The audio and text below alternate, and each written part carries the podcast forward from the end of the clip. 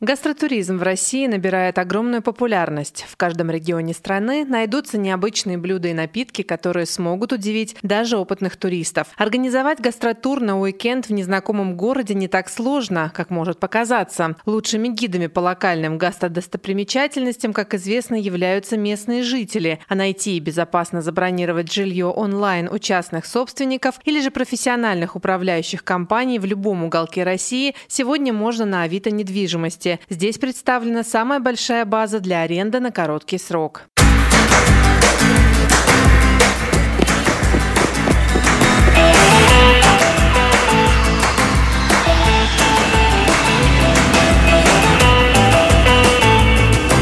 Путешествие начинается.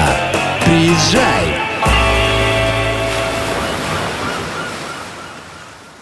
Всем привет, это подкаст «Приезжай». Меня зовут Лидия Лебедева, корреспондент Бизнес ФМ эм и романтик-путешественник. Всем привет, меня зовут Максим Драдовский, Британика Project, сеть ресторанов. Интересно получается, что мы же все равно ожидали, что поток будет, что самолеты летают, люди вроде бы как им почти некуда, ну хотя сейчас Турция, наверное, угу. нас перебила, да, я так думаю, Калининград, потому что они сейчас делают все для того, чтобы собрать туристический поток российский. А как вот по туристам? Есть спад, ожидания были выше по маю. Наверное, общее по рынку вообще, у нас есть такая федерация рестораторов, где, в принципе, мы обмениваемся мнениями, поэтому у нас есть информация по нашей сети, и информация вообще по рынку. По нашей сети от плановых прогнозов на май мы не добрали, наверное, по количеству гостей процентов 5-10. Самое большое заведение, ну, одно из заведений там не добежало 15%. В среднем по рынку от 10% падения до там, 25% в зависимости от location а. Турист едет, но его меньше, и проблема даже в том, что более экономичные траты. Люди меньше тратят, люди стали более бережливыми. То есть да? экономят все-таки? Да, люди экономят, потому что обычно в отпуске люди, почему, почему туристов все любят? Потому что в отпуске люди расслабляются, начинают тратить на эмоции, на Позволяет настроение, больше, да? на вкус, на вот какие-то вещи. Сейчас видно по гостям, что средний человек подупал. То есть Сколько гости... он сейчас вот примерно? Слушайте, ну там, где он был там тысячу рублей, он стал там 900 рублей, там у кого был средний чек там 500 рублей, он стал 400. То есть вот у всех категорий, и у премиальных, и у средних, и у бюджетных, у всех есть падение среднего чека. Ну, во-первых, наверное, такое настроение. То есть здесь, наверное, все вместе. И внешние события, и погода такая. Людей же пугает неопределенность будущего. В своей профессии много общаюсь с гостями. Я вижу, что кому не подойдешь, с кем не поговоришь, у всех одна проблема. То есть все не понимают, что будет завтра. И вот это вот неопределенность завтрашнего дня, наверное, и заставляет включаться механизмы экономии, меньших там эмоций. То есть вот эти вот вещи, скорее срабатывают. А что же делать нам? Открывать новые рестораны? Слушайте, ну мы открываем. У нас в этом году мы открываем еще 4 новых проекта, 4 новых ресторана. Многие спрашивают меня, почему мы это делаем в такой сложный период. Да, во-первых, ну, мы все их уже начали до там, событий февральских. И во-вторых, все-таки я верю, что невозможно жить каким-то там моментом. Все-таки бизнес это такая вещь более долгосрочная, и стратегия в бизнесе должна быть не, рассчитана на год. Вот у меня моя стратегия бизнеса, наверное, расписана в моей голове лет на 20. И в этой стратегии 20-летней у меня ничего не поменялось. В принципе, я как шел на развитие, на Ну, то есть ваши векторы так и остались? Да, да. И я понимаю, что все эти проблемы это просто временная проблема. То есть, ну, была пандемия, мы пережили. Сейчас тоже будет такой сложный период там, в жизни страны, но мы его переживем. Все равно с точки зрения там, такого там, десятилетнего периода, 20-летнего периода, все равно я верю в хорошее развитие рынка, в его динамичность, в его там, рост рынка и так далее. С этой точки зрения я решил для себя там, вместе с партнерами, что мы ничего не останавливаем. То есть мы идем по нашим планам, развиваемся, открываемся и так далее. Есть, конечно, корректировки мы внесли все равно в проекты, потому что, например, у нас изначально вот эти четыре новых проекта, это должны были быть новые бренды, бренды и новые проекты. Сейчас все-таки мы взвесили все за и против, подумали, что, что туристов будет меньше, и нам проще в этой ситуации, наверное, не раскачивать новую концепцию, новый бренд, а проще, наверное, работать с уже раскученными концепциями. И поэтому открываем пеперончины, пармезан. То есть мы открываем бренды, которые уже, уже мы понимаем. Меньше начинаем рисковать. Проект запускаем, но уже с меньшими рисками, по сути, по, для себя. А то, что вы планировали ресторан фиксированных цен? Да, это будет, это сейчас вот чуть забегая вперед, но это выйдет, выйдет в июле. В июле уже будет всем известно. Это концепция в формате одного из существующих ресторанов. Мы один из ресторанов переделаем, то есть это будет не новый проект, это будет старый Чеснок? ресторан. Чеснок нет, не чеснок, это будет сторис. А, да Но если, если выйдет в июле, то уже в будет июле, известно. в июле. Идея в том, что мы просто видим, что сторис, мы, у нас же два проекта в одном месте. У нас сторис это такой городской сети кафе и пропечь. И мы видим, что мы сами создали сильную конкуренцию сториса. Гость, когда приходит вечером поесть сторис, даже приходя в сторис, он все поднимается невольно в пропечь, потому что больше воздуха, побольше атмосферы, больше выбор меню и так далее. Мы сейчас поняли, что нам нужно принципиально менять формат сториса, потому что мы сами создали ему сильную конкуренцию в виде пропечи, и начинаем сами у себя отнимать клиентов. Поэтому мы хотим, чтобы концепция сториса была принципиально другой. И вот сейчас у нас сторис пойдет по концепции фиксированной цены, то есть у нас будет, по сути, там у нас все меню будет, останется меню, оно будет более разнообразным, мы там добавим больше горячих блюд, э, более интересных закусок, но оно будет без цен. То есть оно будет двухсторонним, это меню, там на одной странице будет еда, на второй странице будет бар. И любая позиция на странице еды будет стоить 399 рублей, любая позиция на стороне бара будет стоить 299 рублей. Все. Главный посыл этой концепции будет следующий. Мы просто сейчас видим, что наши гости, особенно сейчас, в это, в это время такое непростое, они выбирают еду, смотря на колонку цена. И нам это не нравится, потому что приходит наш гость, и он, наверное, хочет съесть, знаю, там, салат рукола с креветкой, или что-то еще, или взять ягненку ножкой, или взять какого-нибудь там, не знаю, тунца, лосося, кижуча, что-то интересное. Но он начинает экономить и выбирает вместо желаемого собой, знаю, там, пиццы с семгой и с креветками, он выбирает пиццу Маргарита, она дешевле. Или традиционный салат Цезарь, и, да? мы, и мы хотим, нас месседж, нас месседж гостям следующий. Ребят, смотрите, у нас все по одной цене, по низкой цене, таких цен в Калининграде нету. Мы хотим, чтобы вы приходили в ресторан и выбирали, то есть цены не будет в колонке вправо. Угу. Вы просто выбираете то, что вы хотите есть. Если вы хотите есть пиццу Маргарита, ешьте ее. Вы хотите есть рыбу, ешьте ее. Вы хотите тунца, съешьте тунца. Хотите семгу, съешьте семгу. Хотите судака, съешьте судака. Цены не существует, она единая. Просто любая позиция будет стоить таких денег. И это, по сути, наша такая философия, это, это стыкуется концепция с нашей философией. Мы хотим, чтобы люди наслаждались едой, чтобы они не думали о ценах. Сейчас мы видим, что люди ну, много об этом думают, и они зацикливаются на, на цене. И это меняет их решение, что взять. Поэтому это будет не чеснок, но, в принципе, похожая такая концепция, как у нас в чесноке. Ну, вот, такое же расслабление гостя при выборе. В чесноке там же как? Там депозит получается? Нет, там чесноке блюда все по себестоимости, но есть платный ну, да, вход. Да, да, да. Ну, платный вход, да. я это а, я назвала это депозитом, да, правильно. Мы платим за вход, но получаем блюдо Да, по чеснок вообще это, я считаю, одна из гениальнейших концепций, за ней на самом деле будущее. Единственное, конечно, такого заведения не должно быть больше, чем один в городе. На самом деле концепция не наша, концепция это московская, это компания Трукост, это хорошие ребята, там мы знакомы, то есть с собственниками, там дружим между собой у нас такой договор, такой, ну, а-ля партнерский франчайзинга, да, то есть мы используем эту идею, они получили за это дело золотую пальмовую ветвь ресторанную, то есть вообще идея шикарная, когда гость не думает вообще о цене. То есть цена в ресторане какая? Вот, то есть поесть в супермаркете будет дороже, чем поесть в ресторане. Но, безусловно, есть расход на зарплатный персонал. По сути, гость платит сразу собственнику маржу в виде входного билета и дальше все, наслаждается едой, не думая ни о чем. И мы видим по успешности чеснока, что это очень комфортно для гостей, особенно сейчас в период кризиса. Да, это хоть одно из заведений, которое там бурно растет, потому что у людей снимается триггер в этом заведении по поводу цены и это хорошо. Давайте немножко продолжим да. тогда про новые да. заведения. Вот вы говорили мне про Маму Мию, что где была раньше Мама Мия, там тоже что-то ваше откроется. Да, там сейчас будет ресторан, он будет, называться Fat Cat, такой сытый кот. Это будет интересная, прикольная концепция. То есть, по сути, что мы увидели? То есть, э, вообще мы не планировали делать там ресторан. У нас был план только три заведения этим летом, а вот Fat Cat стал четвертым заведением. Но так получилось, что это же быстрая Мама Мия, и собственник там литовец. И насколько я понимаю, что последние события привели его к тому, что он уходит из России целиком, да, и просто ну, стал продавать свой бизнес. Я об этом узнал, и, по сути, вот мы так спонтанно на эмоциях, наверное, там не очень дорого взяли эту мама Мию, и сейчас будем его переделывать. Концепция будет следующая, это будет, на самом деле, обычное городское сити-кафе с очень невысокими ценами. Это будут большие порции, сытная еда и очень-очень невысокие цены. Почему мы так делаем? Потому что мы видим, что в центре города есть много местных жителей, наших земляков, есть много туристов, и, конечно, для туриста обеспеченного там вопрос решен. Есть наш хмель, есть Кавказ, Ачмели. Рестораны в центре города, они есть. У нас есть пропейч, сторис, и цены на самом деле там такие, но не самые низкие, потому что это центр города. И поэтому турист, который с большим кошельком, в принципе, задача решена. У них есть где поесть. А много туристов, которые ходят с маленьким бюджетом. И в центре города нет такого предложения. У них есть либо какая-то там шаурма, какие-то там палаточки, где можно перекусить, а вот место, где можно поесть вкусно, полноценно, такого не существует. Поэтому FatCat будет закрывать эту нишу в плане вот спроса при предложении. Интересное а, название, жирный кот. Жирный кот, да. Объясню почему, потому что мы когда представили такого, то есть, такого большого толстого кота, который вечно сытый, довольный э, и счастливый. И вот он как раз такой образ у нас возник, поэтому название было спонтанное, я родился так в плане просто. Но оно, кстати, очень запоминающееся. Да. да. Это будет FatCat, там такой символ интересный, у него будет логотип.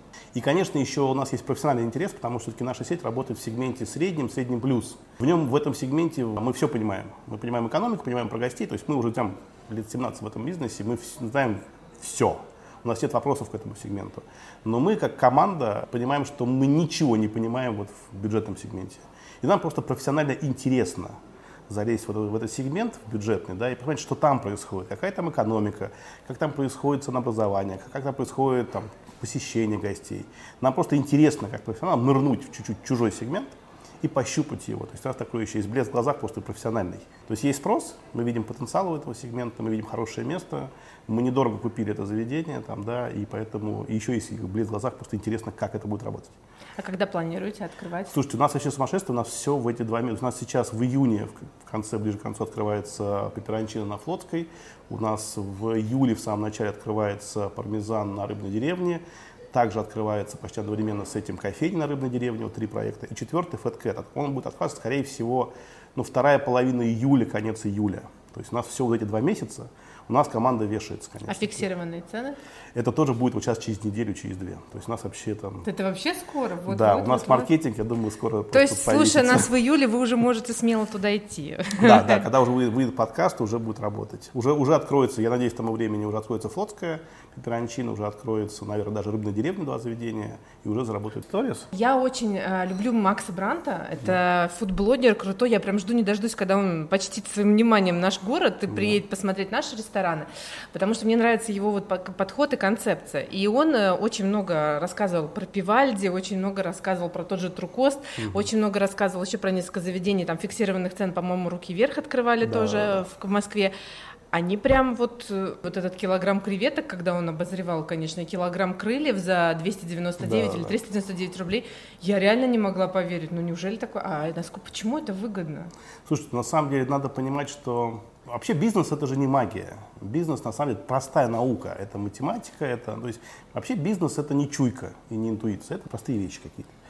И, конечно, бизнес это все про деньги. По экономике это математический расчет. И, конечно, на самом деле вам продавать килограмм, не знаю, там, 10 порций крыльев с наценкой 100%, это то же самое, что 20 порций крыльев с наценкой 50%. Это то же самое, что 200 порций крыльев с наценкой 10%. То есть, в принципе, это все одно То есть, то можно же. взять количество. Да, то есть, по сути, это вам не важно. То есть, понимаете, сейчас рестораны начинают похоже быть на авиакомпании. Вас же не удивляет, почему можно долететь, например, из Варшавы до Нью-Йорка за 4 доллара? Да, Удивляет. Там 4 евро. Вы же тоже понимаете, что себестоимость полета дороже. Конечно. Но правда в том, почему такие билеты есть на рынке. Потому что когда авиакомпания видит, что самолет уже начинает вылетать там через два дня, а места свободные еще есть, у них не поменяются расходы, будет лететь пустое кресло, либо кресло с вами заплатившим 4 доллара, там 4 евро. Но вы купите что-то в ресторане, в аэропорту, вы что-то купите, какие-то вещи в аэропорту, вы купите питание на борту самолета, и будет какое-то движение денег в природе. Это лучше, чем пустое кресло. Сейчас, я думаю, у ресторанов на самом деле тоже будет такая концепция, то есть задача у рестораторов.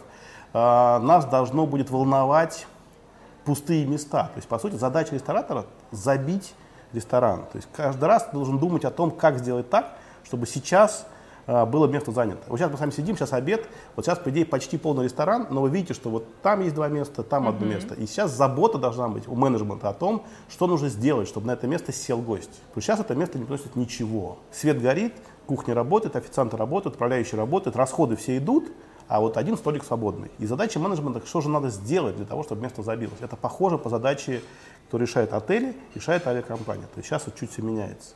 Я думаю, что концепция вот таких фикс-прайсов, трукостов, оно, в принципе, имеет хороший потенциал на будущее. Здорово. Хотя это сложная система, она требует очень детальных расчетов. То есть я скажу, что экономика и профессионализм финансового учета в чесноке в разы сложнее и больше, и сильнее, чем в обычном заведении. То есть там прям должно быть все сбалансировано идеально. Любое нарушение баланса в обычном ресторане не очень смертельно. В чесноке любая ошибка – это прям фатальная ошибка. Но интересно. Очень интересно. Слушайте, мне даже человеку, работающему на радио Бизнес ФМ, эм, но далекому, скажем так, от бизнеса. Возвращаясь к гастрономии, собственно говоря, я хотела бы вам сказать спасибо, потому что гастрономический сезон моего подкаста родился, наверное, после ваших слов, когда мы во время пандемии с вами разговаривали у нас в западной прессе о том, что как же сейчас выживать бизнесу. Мы зацепили тему туризма, и вы сказали такую фразу, что Калининград не может похвастаться ярким солнцем, он не может похвастаться теплым морем, но он может похвастаться своей гастрономией гастрономией. Так вот, все-таки гастрономия в Калининградском области сейчас на каком уровне? Слушайте, как вы я до сих, до сих пор убежден, что это единственная стратегия для Калининграда. Потому что вообще проблема в том, что я не вижу у нас стратегии региона. То есть вот есть стратегия у компании. У компании Лукойл, у компании Британика, у компании там Табаско. У всех компаний есть стратегия. У региона стратегии нет. Кто мы? Мы промышленный центр? Да нет, конечно. Я когда думал об этом плане, то есть кем могла бы быть вообще Калининградская область вот на карте России, вообще в головах россиян, мы никогда не станем промышленным центром, потому что промышленность это доступ к сырью, да, к тому бесконечному и дешевому, и логистика. У нас этого нет. Мы никогда не станем центром, как, типа, там, какой-то, я слышал такие фразы, типа, там, какой-то Сколково новое, а Кремниевая долина очередная. Невозможно, потому что они возникают, Кремниевые долины, на местах, где есть доступ к университетам, к академиям, там, к знаниям. У нас нет такого плацдарма. В плане туризма часто идет тема, что надо такой там, центр туризма там, россиян. Да? Ну, слушай, у нас с точки зрения солнца, дождей и пальм, и пляжного отдыха мы проигрываем многим местам. В плане исторических зданий тоже проигрываем. И все, что мы можем, по сути, дать этому миру, по сути, да, вот как, как регион, это гастрономия. Вообще я убежден в этом, что единственная стратегия развития Калининградской области – это туризм, направленный на гастрономию. Да, у нас нет солнца, но у нас есть все кухни мира. У нас есть вкусные специалитеты, у нас есть вкусные ресторанчики итальянские, грузинские, кавказские, итальянские, испанские, все-все-все. Сибирская кухня должна быть, какая-то там дальневосточная кухня, у нас есть деликатесы, у нас есть все-все-все. И тогда человек может поехать сюда, где климат такой прибалтийско-комфортный в любое время года, где зима теплая, где межсезонье нормальное, комфортное, где лето не очень жаркое. Здесь насладиться именно тем, что здесь все вкусы мира есть в этой точке. Это может быть поводом поездки в Калининград в любое время. Но это должна быть программа, программа развития серьезная, большая и так далее. Но я убежден, что это, честно говоря, единственный способ. Я когда слышу высказывание, что мы будем идет промышленность серьезная, но вот сейчас военная операция, вот у нас все, все встало. Я вот верю только в такой там туризм большой, но туризм тоже сложно с туризмом. То есть люди сейчас вот Турцию открыли, сейчас все поедут в Турцию. Потому что по соотношению солнечных дней мы проиграем всегда. И это будет на следующие сто, там, 100 лет. Ничего Будете не лоббировать эту концепцию, чтобы вот был такой вот регион, где собраны все кухни мира, чтобы вот позиционировать Калининград именно так. Да, но дело в том, что, скорее всего, чтобы эта концепция стала стратегией региона, тут невозможно усилиями никакого ресторатора. Должна быть концепция всего там, сообщества ресторанного. Тут должна быть поддержка власти полностью этой концепции. Потому что если мы говорим, что у нас концепция Калининградской области – это гастротуризм, то давайте мы не будем, как вот в пандемию, первыми закрывать, последними открывать. Потому что если мы говорим о том, что у нас концепция Калининградской области – это гастротуризм, давайте беречь эту отрасль, беречь отельную отрасль, беречь гастрономическую отрасль, делать какие-то образовательные центры для обучения поваров, обучения официантов. Это все связано, потому что можно придумать хорошее блюдо, но если у нас здесь не будет кадров, которые счастливы и довольны, некому будет эти блюда вкусные готовить. То есть должна быть поварская команда в Калининграде очень сильная. Тогда должна быть профессия повара престижная. А она сейчас за последние 2-3 года пострадала. Потому что многие повара ушли из профессии вообще навсегда. Это связано Она, с пандемией, да? Да, потому что пандемия показала, что это профессия, которая нестабильная. Да, закрывают в первую очередь, открывают в последнюю. И люди теряют доход, теряют премиальные вещи. То есть мы оставили доход своей компании там, у ребят, но он упал. То есть это не те деньги, а у них у всех ипотеки, дети, кредиты, займы, семьи, родители и так далее. Поэтому, конечно, надо поддерживать уже общими усилиями, в том числе и власти поддерживать именно престиж профессии, ресторанной, отельной профессии. И вот тогда тема гастрономического туризма, возможно, будет процветать. Эта программа не на один год. Видите, в чем еще проблема? В том, что все последние события, наверное, там, последних там, 20 лет, приучило нас всех думать, у нас у всех, мало у кого есть стратегия долгосрочная. Мы все живем в связи с этими событиями, живем одним годом. У нас у всех компаний стратегия на один год. Я думаю, у нас у власти стратегия там, на год, на два. Чтобы сделать регион гастротуризмом, таким интересным. Должна быть стратегия неизыблемая, там, лет на 20. И надо по этой карте дорожной идти. Надо с нее не сворачивать, надо ее не менять. Но тогда должна быть стратегия и у Федерации рестораторов, там, да, калининградских, стратегия на 20 лет. У власти должна быть стратегия э, на 20 лет по этой тематике. У бизнесменов должна быть стратегия развития на 20 лет. У отелей на 20 лет. Ну, то есть это такая долгосрочная вещь. Вы, ездя по другим регионам, можете отметить какой-то регион, вот как пример, кто реально, вот, да, гастрономию свою очень хорошо развивает? Ну, у нас, во-первых, вот эти регионы, которые южные, очень хорошо эту тему качают. Да, мы же все едим какие-то осетинские пироги, там, дальневосточный регион качает свою кухню, сибиряки качают свои сибирские какие-то там деликатесы, сибирскую рыбу, там какие-то закуски и так далее. Мы когда едем, я говорю, опять в те же самые южные регионы, мы там все хотим эти шашлычки, все это долму, вот это, где-то, едем в какие-то там э, республики соседние, там плов едим. То есть есть целые страны, которые как раз раскачивают. На самом деле даже не только в России. Мы ну, в то Ч... есть Европа та же, мы, да? Ну, слушайте, мы едем в Чехию, потому что там есть еда, рульки, пиво, гастрономии. Мы едем в Чехию поесть. У меня друзья за пивом часто да, туда. Да, это, это правда абсолютно, да. да, потому что мы путешествуем за какими-то вещами. Нам нравится за вкусом путешествовать. Есть целые страны, которые нацелены на всю эту гастрономию. Мы едем за этими вещами туда, чтобы поесть, попробовать. И должна быть какая-то такая же политика в Калининграде. Я вот э, записала уже несколько выпусков подкаста с рестораторами, в том числе общалась с Андреем Викторовичем Ермаком. Он э, сказал, что они сейчас зарегистрировали бренд э, «Балтийская кухня» для того, чтобы в ресторанах города появлялись э, блюда локальные, чтобы прям турист пришел, увидел, да, это вкус Калининграда, э, можно попробовать. Как вы относитесь к этой новинке? И есть ли нам что показать в этой карте Балтийская Слушай, ну сама идея, которая сейчас родилась по бренду Балтийская кухня, великолепный хороший бренд. Если он будет предоставляться на бесплатной основе Бесплатно всем сказали, ресторанам, да. то это шикарная, правильная идея, вот концепция как раз гастротуризма. И я двумя руками за, и мы, и мы будем вводить ее у себя по всей сети. Это хорошая идея. И за это я снимаю шляпу перед правительством. Это правильная, хорошая, классная идея. А по поводу того, есть ли что предоставлять, да, конечно, есть. А, например, у нас всем давно уже известно, что у нас раскрученный бренд – это строганина из пиламиды. Это уже все, это уже прям от любого кафе, неважно, кавказский у тебя ресторан или японской кухни, любой кухни. Все в Калининграде, почти в любом кафе, на побережье, в городе, в деревушке, где-то там, в гостевом домике, где-то там на окраине области, обязательно должна быть строганина из пиламиды. И вот это пример как раз такого фирменного блюда Калининграда. Но опять же, сейчас последние события, они это дело сейчас нарушают. Этим летом у нас нету строганины из пиламиды. По сути, пиламида вся шла контейнерными перевозками замороженная. Контейнеры сейчас под запретом, и все, у нас, по сути, кончилось это сырье. И, и что теперь делать? Слушай, ну сейчас есть пиламида, и которая идет из Эквадора, с той части. Которая да? такая более темная, Она да? более темная, она более красная, у нее другой вкус, мы ее не берем. Она не годится. То есть мы ее пробовали, мы и так, и так что-то с ней мучились. Нет, это другой вкус, она горчит, ну не то. Это не то качество совсем продукта. Просто ждем, пока это все будет возникать. И рынок, он саморегулирующаяся организация. Святое место пусто не бывает. Тут же у всех появилась строганина из лакедры, строганина из кижуча, из тунца, из лосося. То есть пошло разнообразие этих сразу. Из муксуна, у нас в хмеле там строганина из муксуна. Сразу это все рвануло. То есть, в принципе, святое место пусто не бывает. То есть строганина окей, пирамида закончилась, но, значит, другая. Есть лакедра, говорю, опять же, есть еще много разных рыб. Ну, то есть сама по себе слово строганина сразу ассоциируется с Калининградом. Да, да. Конечно, я считаю, что надо отбирать корешку у Петербурга. Например, вот корешка, сейчас у, у, у туристов, это вот, Питер пытается сказать, что это их фирменная рыбка. Нет, ребят, давайте вот мы тоже будем тему качать. У нас шикарные вещи, я считаю, делает музей Мирового океана, День селедки. То есть какие-то вещи надо раскачивать. Вот всем миром, всем сообществом. На самом деле, строганина с пирамиды была раскачана всем сообществом дружно. По сути, я помню, лет 15 назад это были совершенно там мало кому известное блюдо. Там вот у нас Павел Британика было, где-то еще было. То есть два-три заведения в городе, где была эта строганина.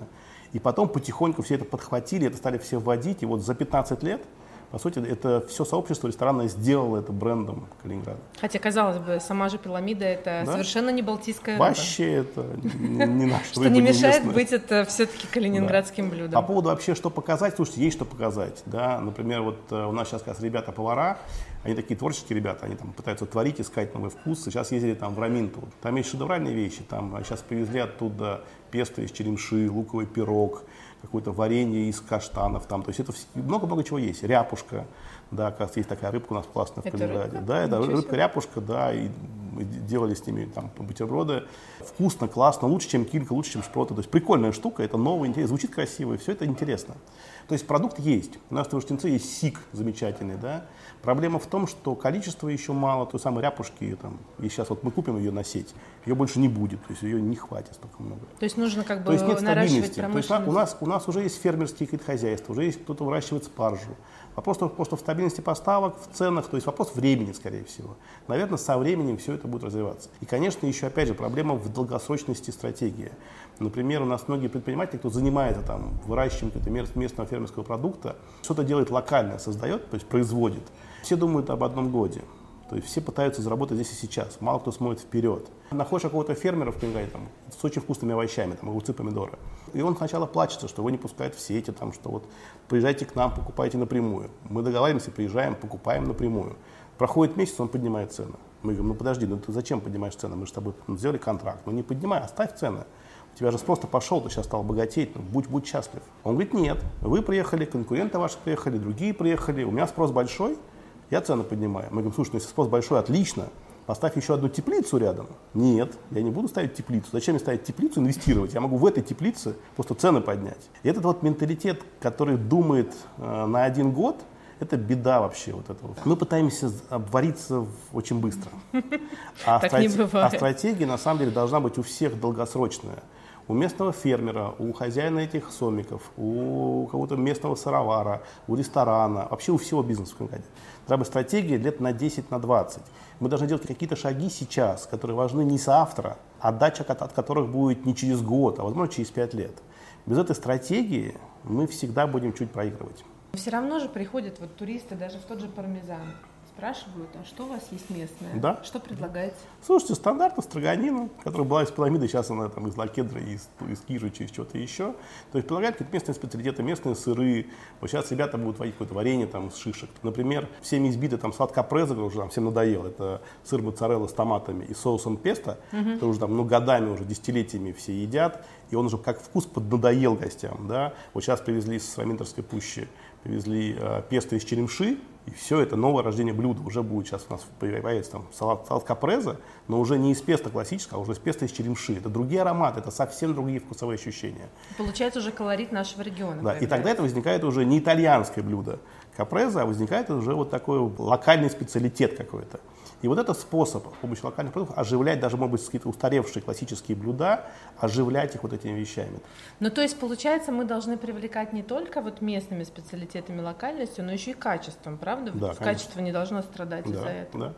Ну, то есть мы, получается, используя местные продукты, они дают тот вкус еды, который соответствует ожиданиям туриста. Дают, смотрите, по поводу качества. Безусловно, вы сейчас правильно сказали, что ну, без качества вообще ничего невозможно. То есть, опять же, если будет продавать местные блюда, не задумываясь сильно о качестве, это будет такая одноразовая сделка. То есть люди сидят, скажут, окей, невкусные, больше не приедут. Поэтому качество номер один. Опять же, качество, вот для моем понятия, качество находится в головах. Качество это, конечно, технология, но в том числе это в первую очередь это находится в, голо, в голове. В голове у собственника, в голове у шеф-повара, в голове у поваров. И здесь, опять же, вот мое мнение, должна возникать культура поварская, вот эта школа. Я э, с болью вспоминаю пандемию, потому что я считаю, что самый главный урон пандемии – был не финансовый. Финансы это ерунда. Конечно, были убытки у кого-то, там у нас какие-то были убыточные месяца. Но это все решается, это все приходит, компенсируется, и рынок развивается. И с точки зрения 10 лет это очень маленький период жизни. Но проблема в том, что пандемия подорвала саму престижность профессии повара.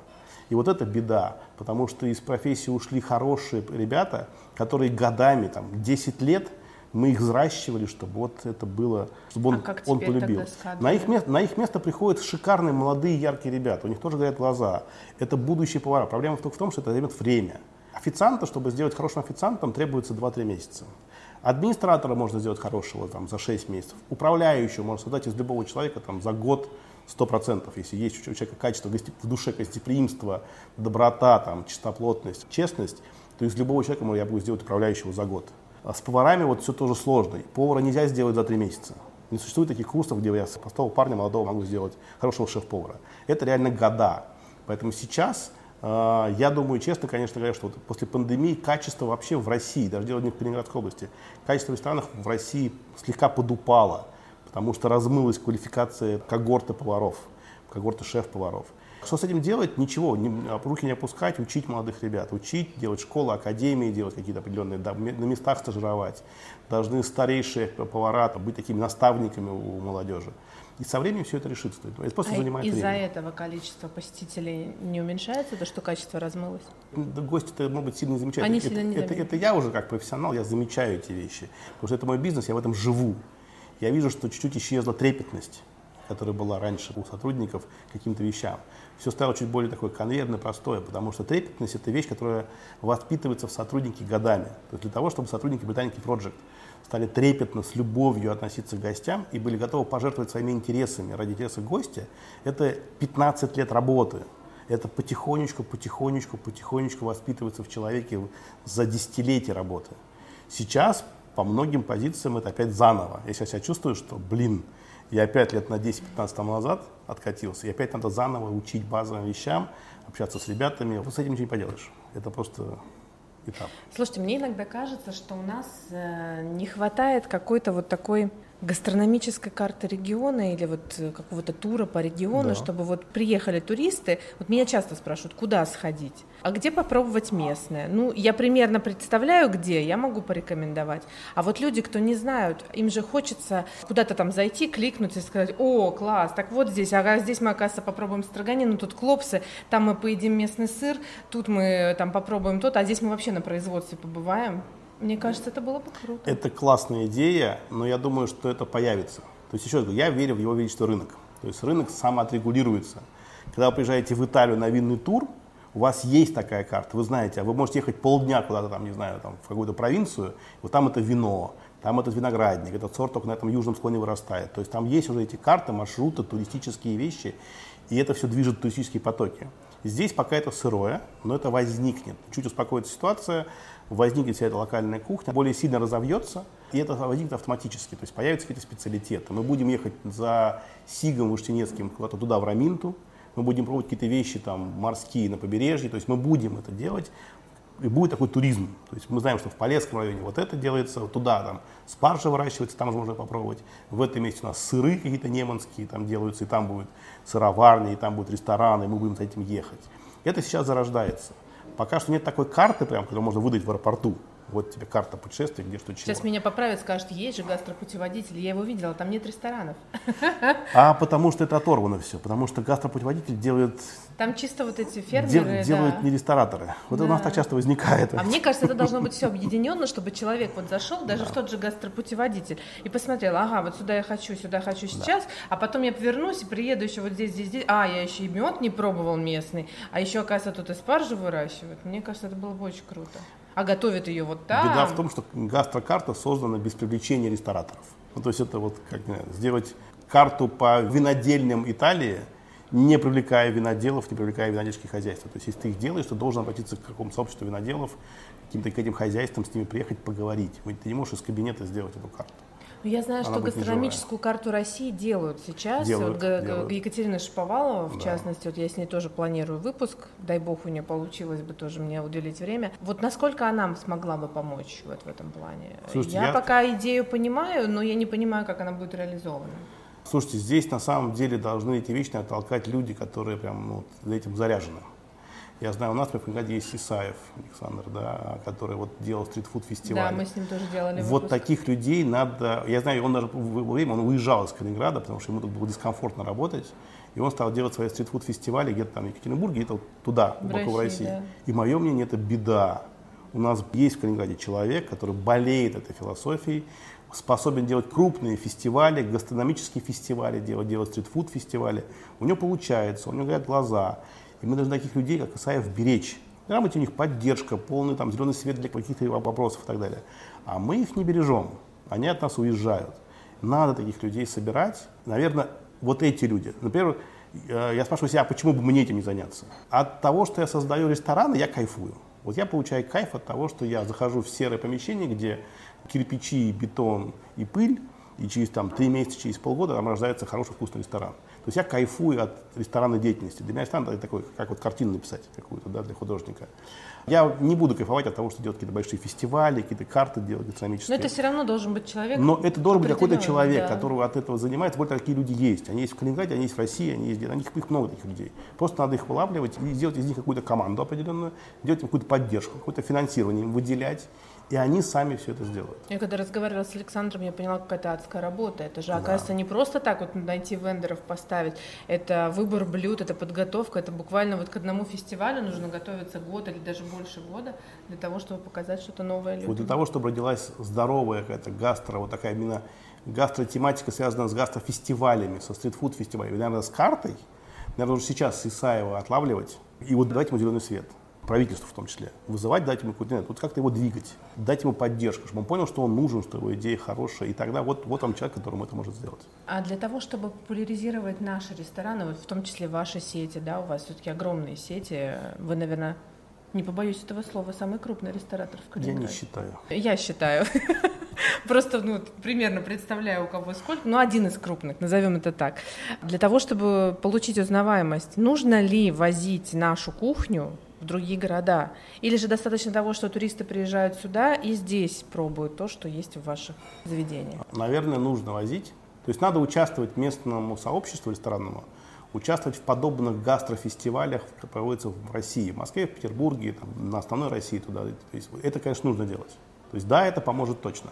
Но я скажу честно, что я всегда верю в сарафанное радио. То есть мне вот э, есть маркетинг, продвижение, все что угодно. Я считаю, что самый лучший маркетинг – это сарафанное радио. То есть если мы здесь все будем создавать вкусный продукт, если каждое кафе, от привокзального кафе до крупного ресторана будет заботиться и трепетно относиться к своим гостям, заботиться о вкусе, о туристе, о качестве обслуживания, об атмосфере, то это автоматически, даже без участия в глобальных каких-то вещах, приведет к тому, что к нам придет успех, счастье и о нас узнают. Я просто вижу по своей работе, я вижу, что можно сделать очень большую рекламную кампанию о ресторане, но реально намного эффективнее работает. Просто ты делаешь добросовестную свою работу. И сарафанное радио разводит о тебе данные очень быстро. То есть уже через два дня люди знают, вкусно либо невкусно у тебя в заведении. Но опять же, я видите, я это все-таки я говорю больше о, о местном рынке. Конечно, в России там такого нет. То есть, наверное, чтобы турист узнал о Калининградском регионе как о гастрономическом регионе, тут надо участвовать, ну, использовать все возможности. Выставки какие-то есть, форумы определенные, гастрофестивали, какая-то, может быть, реклама по всей стране, какая-то, опять же, с помощью там, государства. Да, то есть, да, это нужно делать, это, конечно, поможет. Не могу обойти эту тему ресторанной премии «Мишлен», которая в начале этого года, да, отметила Москву. Для меня было очень большим удивлением, оказывается, что это не бесплатная история, что Москва платила деньги, что «Мишлен» просто так не приходит. Как вы считаете, вот если бы не было всех этих событий, пришел бы Мишлен в Калининград рано или поздно? Наверное, да. Наверное, да. И мне, нужно ли нам мне, это? Не, мне не очень нравится, что все эти конкурсы, все эти штуки, это, вот вы, вы уже сказали, это платные вещи. Меня это коробит. То есть я считаю, что не знаю, звание лучшего учителя страны должно определяться на какой-то основе такой вот народной, голосования учеников. И, наверное, премии рестораны должны быть народными. То есть это не, не может быть голосование там, за деньги или что-то еще. Это все-таки должно быть мнение гостей. И, наверное, даже не какого-то узкого жюри. Я верю в его, его весь рынок, верю в гостей. То есть, наверное, лучшие заведения должны выбирать гости. Как это сделать, как это посчитать, да, конечно, гигантская работа, это очень сложно. Я не знаю, как это делается. Премия Мишлен, может быть, пришла, но я считаю, что какие-то базовые народные премии, честные, открытые, дадут больше результат, больше эффектность для моей философии. А российский виртуит? Хорошая как к нему премия. относитесь? Слушайте, я, бы- я к любым премиям отношусь очень хорошо. Любая активность вообще по популяризации ресторанной жизни, у меня такая черта, я уважаю любой бизнес. То есть я понимаю, насколько сложно делать любые какие-то вещи. Ну, я, организовывать я так понимаю, что виртуит Он для бесплатный. ресторана бесплатный. Он честный и бесплатный. Но опять же, я не, я не знаю, как там глубоко все, но по моим данным, да, это очень честная, открытая, бесплатная премия, где на самом деле там справедливая оценка. А вы попадали в список виртуит? А я даже не, не отслеживаю. Не я, я- я не знаю, да? я не успеваю. Мгм. Я просто знаю, что калининградские рестораны периодически в топ-1000 попадают, но вот в топ-100 в этом году ресторан «Соль», по-моему, Мгм. попал. Мне кажется, у нас в Калининграде много ресторанов, которые могли бы попасть. Вот на мой вкус, да. На мой вкус я бы многих отметила, правда. Вашу сеть в том числе. Вообще я замечаю, ну, опять же, по разговору с гостями, что вообще в Калининграде именно гастрономия развита очень хорошо по отношению там, с страной России. Наверное, здесь идет влияние все-таки того, что мы до этого были таким, ну, до событий последних, были таким, отка- таким окном в Европу, и мы многому учились там у наших соседей прибалтийских, там, у Польши, у Литвы, у Европы. И оттуда все-таки понесли вот такое трепетное отношение, качество, там, сервис, все остальное. Поэтому вообще я часто слышу от гостей, что в Калининграде ну, вообще уровень ресторанного бизнеса, уровень ресторанного обслуживания, уровень ресторанных ям, вкусов, еды, он очень высокий. Это радует. Да, Это да, очень хорошо. радует. Смотрите, мне очень часто слушатели моего подкаста задают такой вопрос. Не должно ли быть так, что вот у калининградской кухни обязательно должен быть исторический привкус Кёнигсберга? Что скажете? Слушайте, Надо ли привязываться к истории? Я бы не привязывался. Но все-таки мы в Калининграде можем гордиться именно калининградским. Это часть истории этой земли. Наверное, какие-то заведения должны быть специализированы на кёнигсбергской кухне. Но прям зацикливаться на этом, мне кажется, не стоит. У нас есть свои хорошие, интересные идеи, хорошая местная еда, надо ее развивать. Тогда у меня вопрос. А Что Да. любит есть Максим Здрадовский? Слушайте, я вообще очень непритязательный. То есть при том, что я ресторатор, да, Я вообще называю себя такой трактирщик. Регистратор это такое более понтовое. Мне это не очень нравится такое название. Я очень простой человек, поэтому я люблю простую еду. При том, что мы часто заморачиваемся в заведениях своих, да, что подача, там, соусы, какие-то интересные решения и так далее. Сам для себя я, мне нужен кусок хорошего мяса и картошка. Мне нужен простой кусок рыбы, хорошо сделанный, свежепойманный, да, и простые там овощи на гриле. И я такой, знаете, сторонник концепции simple, то есть все очень просто. То есть я не хочу, чтобы соусы меняли. То есть я, мне нравится чистый вкус. Я не люблю, когда соус меняет вкус блюда. Я не люблю сложные блюда. То есть это интересно, но это не поймешь, что есть. Поэтому я вот как так вот вырос на, в детстве такой, то есть из простой семьи совершенно советской. И я вот с тех пор люблю простые-простые ингредиенты. То есть мне нужно, чтобы на тарелке было два ингредиента. Кусок мяса, картошка. Но молоденькая, хорошенькая, с маслицем, с укропчиком и так далее.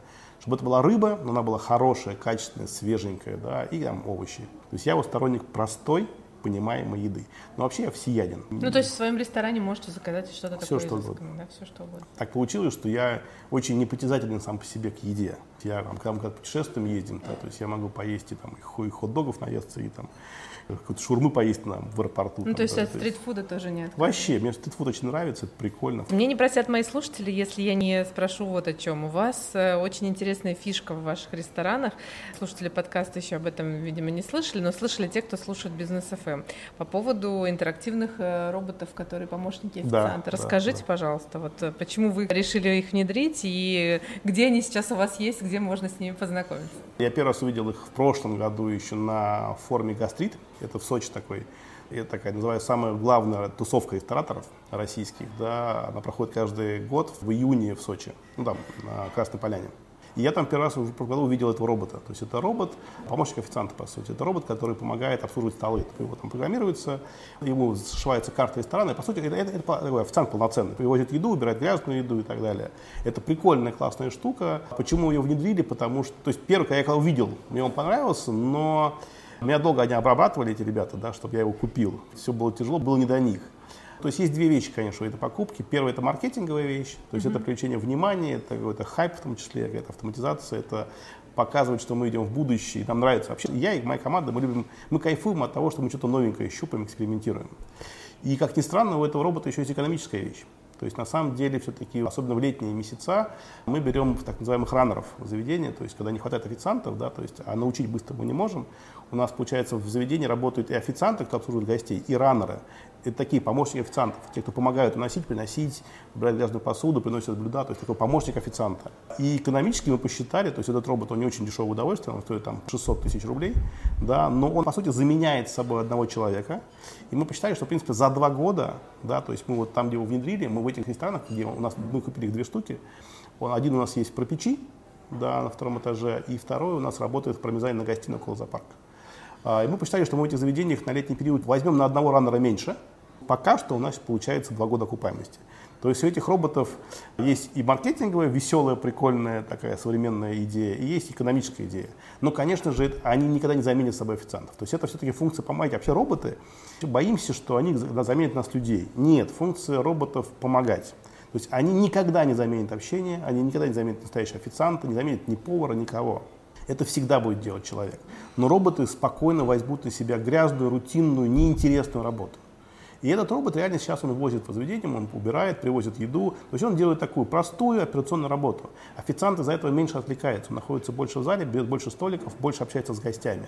Все эти бегунки делают уже сам. Я так понимаю, там есть какая-то интерактивная функция, потому что дети... Он позволяет, вообще, ну, у детей вообще взрывается мозг по этому поводу. Да? То есть у нас была проблема, когда мы только его привезли, он проехать не мог никуда. Он вез блюдо там для столика, там, номер 15, он доехать не мог. У него же там датчики, он же видит все пространство и видит вид людей он их объезжает, притормаживает и так далее. Его дети так обступали, официантам приходилось пробивать ему дорогу, чтобы он все-таки доехал до столика, привез там капучино, салат и суп для гостя. Вещь интересная, прикольная. За автоматизацией это какое-то будущее наше, как вообще как, как вы пока первые единственные, да? Да. На самом деле роботы были раньше. У нас в толпаках был такой робот, но это были ровно такие роботы-игрушки. То есть это был робот, который был, назывался роботом. У него функционала не было никакого. И была такая больше маркетинговая, прикольная, хайповая тема.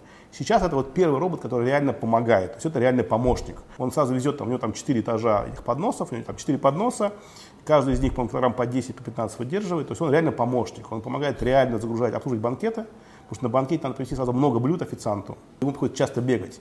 Здесь нет, он несет официант блюда и еще 20 тарелок везет у него за спиной помощник. Очень помогает обслуживать, когда официанта ну, за пару много столиков. Например, как происходит обслуживание в обычной жизни.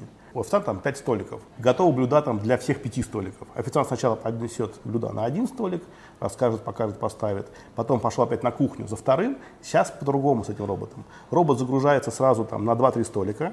Официант идет сам, неся блюда в один столик, в это время робот подъезжает уже ко второму. Официанту не приходится бегать снова на кухню. Это такой помощник, который вечно помогает и таскает тяжести. У нас официанты это хакнули, они поняли философию. Они, конечно, его грузят по полную катушку. Потому что он у них таскает все. У них таскает большие веса. Они несут там коктейль какой-нибудь, а всю тяжесть взваливают на этого помощника. И это классная идея, она будет внедряться в нашу компанию. Это не заменитель ну, я могу подтвердить, что это очень привлекает в заведение, потому что у меня подруга с маленьким ребенком. Ребенок теперь говорит, что он всегда будет ходить только в пармезанную гостиную, потому что там живет котик, которого можно погладить. А самое чудное, что мы прикольно, мы ему сделали еще QR-код на спине, где чаевые есть электронные.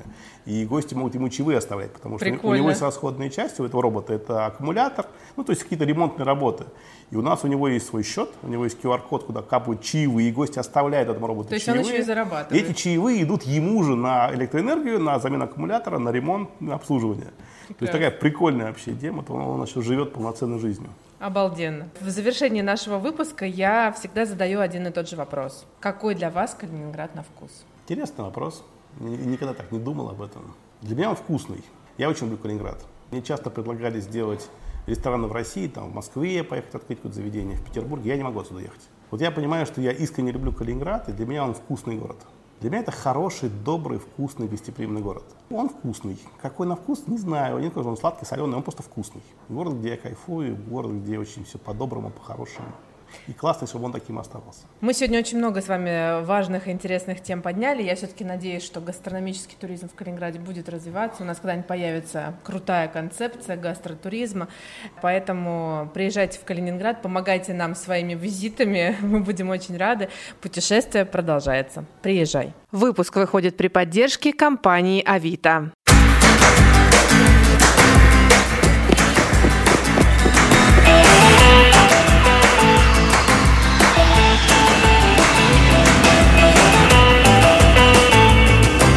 Путешествие начинается. Приезжай!